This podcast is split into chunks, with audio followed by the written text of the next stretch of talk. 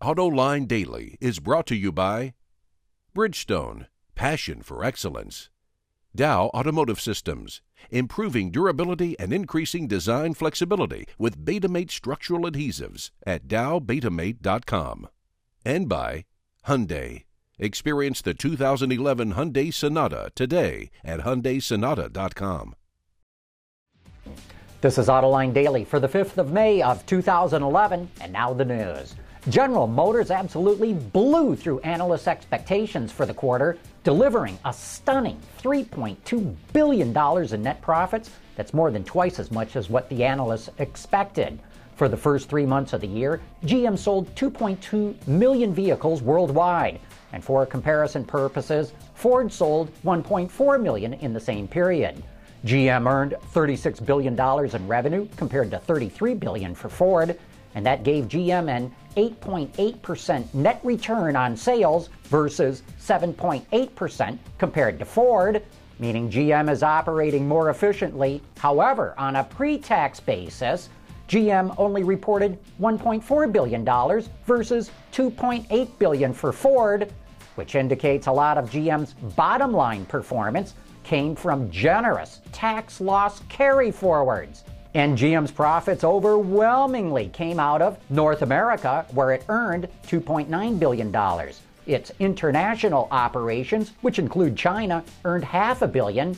In South America, it earned 100 million, and it lost 400 million dollars in Europe, but that's a smaller loss than before. The purchasing honchos at GM Ford, Chrysler, Toyota, Nissan, and Honda sent letters to suppliers warning them about a new federal regulation that will require them to disclose the use of minerals that come from war torn countries in Africa. According to the Detroit News, there's growing concern in Congress that the minerals are bankrolling wars in the Democratic Republic of the Congo and its neighboring countries. However, manufacturers say it'll be difficult to identify where what they're calling conflict materials come from. And the National Association of Manufacturers says that the new rule could cost the manufacturing sector somewhere between 9 and 16 billion dollars. The automakers told suppliers they would like to avoid using those minerals, and I'll bet they would if the feds come breathing down their neck. The Obama administration has proposed cutting funding for hydrogen research by $70 million for next year's budget, but a group of Republican and Democratic senators are fighting the cuts.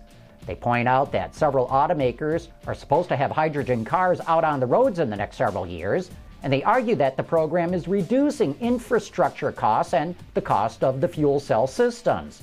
Last year, Congress slashed $174 million from hydrogen research as well. And hey, if you'd like to learn a lot more about this topic, tune into Autoline After Hours tonight. Our guest is Larry Burns, the former head of R&D at GM and a big proponent of hydrogen cars. Join me and the auto extremist Peter DeLorenzo for the best insider discussion of what's going on in the automotive industry. That's tonight at 7 p.m. Eastern Time. According to the AP, demand for diesel fuel and gasoline in the U.S. is falling. Motorists have been cutting back for more than a month. Since January, the national average price for a gallon of regular grade gasoline has risen 91 cents to $3.98, and that is a 30% jump. Refinery problems have apparently led to a drop in supply, hence the price hike. Some analysts think we'll hit 5 bucks by summer, but thankfully others are more optimistic saying we've actually neared the peak. All this means people will be purchasing smaller, more efficient vehicles and driving less, which ties in nicely with our next story. According to Wards, NHTSA is expected to report that highway fatalities in the U.S. dropped last year. NHTSA estimates the total will fall by about 1,000 deaths compared to 2009, totaling about 32,800. That will be the smallest it's been since 1949. They attribute the drop to safer vehicles, but you know, if fuel prices are higher and people are driving less, that cuts fatalities too. Fiat is launching an updated version of its Ducato commercial van. This sprinter esque utility is scheduled to launch this month. It's designed to appeal to all kinds of different people working in all kinds of different vocations. In fact, there are around 2,000 variations of the commercial Ducato, with cargo capacities ranging from 8 to 17 cubic meters, and that's a lot. It offers a range of gasoline, diesel, and natural gas powered engines, too numerous to list. It even gives buyers three different interior trim levels so they can outfit their van to suit their needs. This is supposedly one of the vehicles the company will sell in North America under the Ram brand.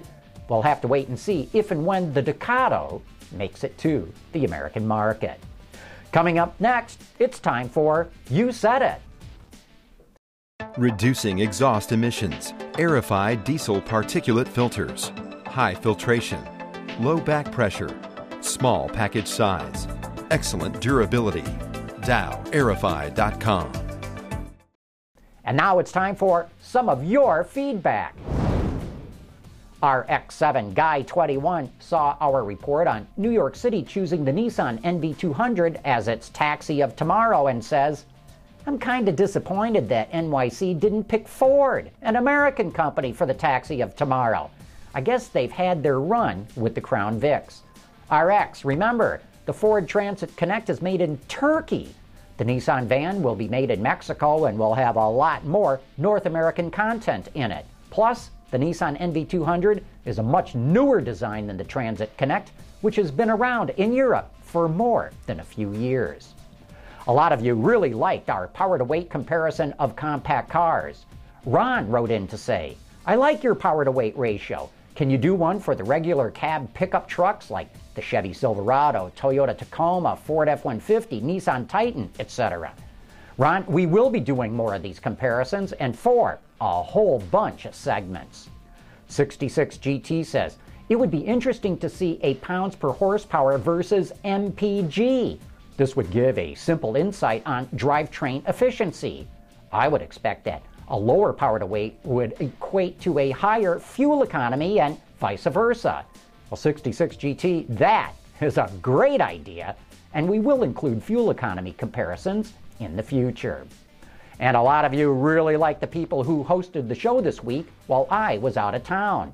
USA One is a big fan of Sharon Terlep from the Wall Street Journal. He says, Nice job hosting Autoline, Sharon. I don't recall seeing you before, but you were a good host. Dan Clements was glad we brought in Frank Markus from Motor Trend. He writes, Nice job, Frank. Thank you for sitting in for John. And Baja Busta was thrilled to see David Welch from Bloomberg. He writes, He lives! Welcome back, David. Good to see you. And you know, I love seeing this kind of response. Maybe I should go out of town more often. Or maybe I better not.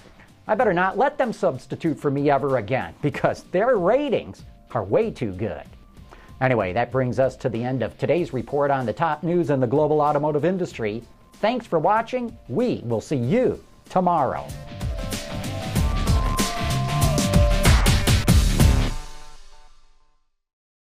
How does 12 million impressions grab you? Get your advertising message in front of the most engaged automotive consumers in the world. Call me, Stacy Eman, at 586 255 1364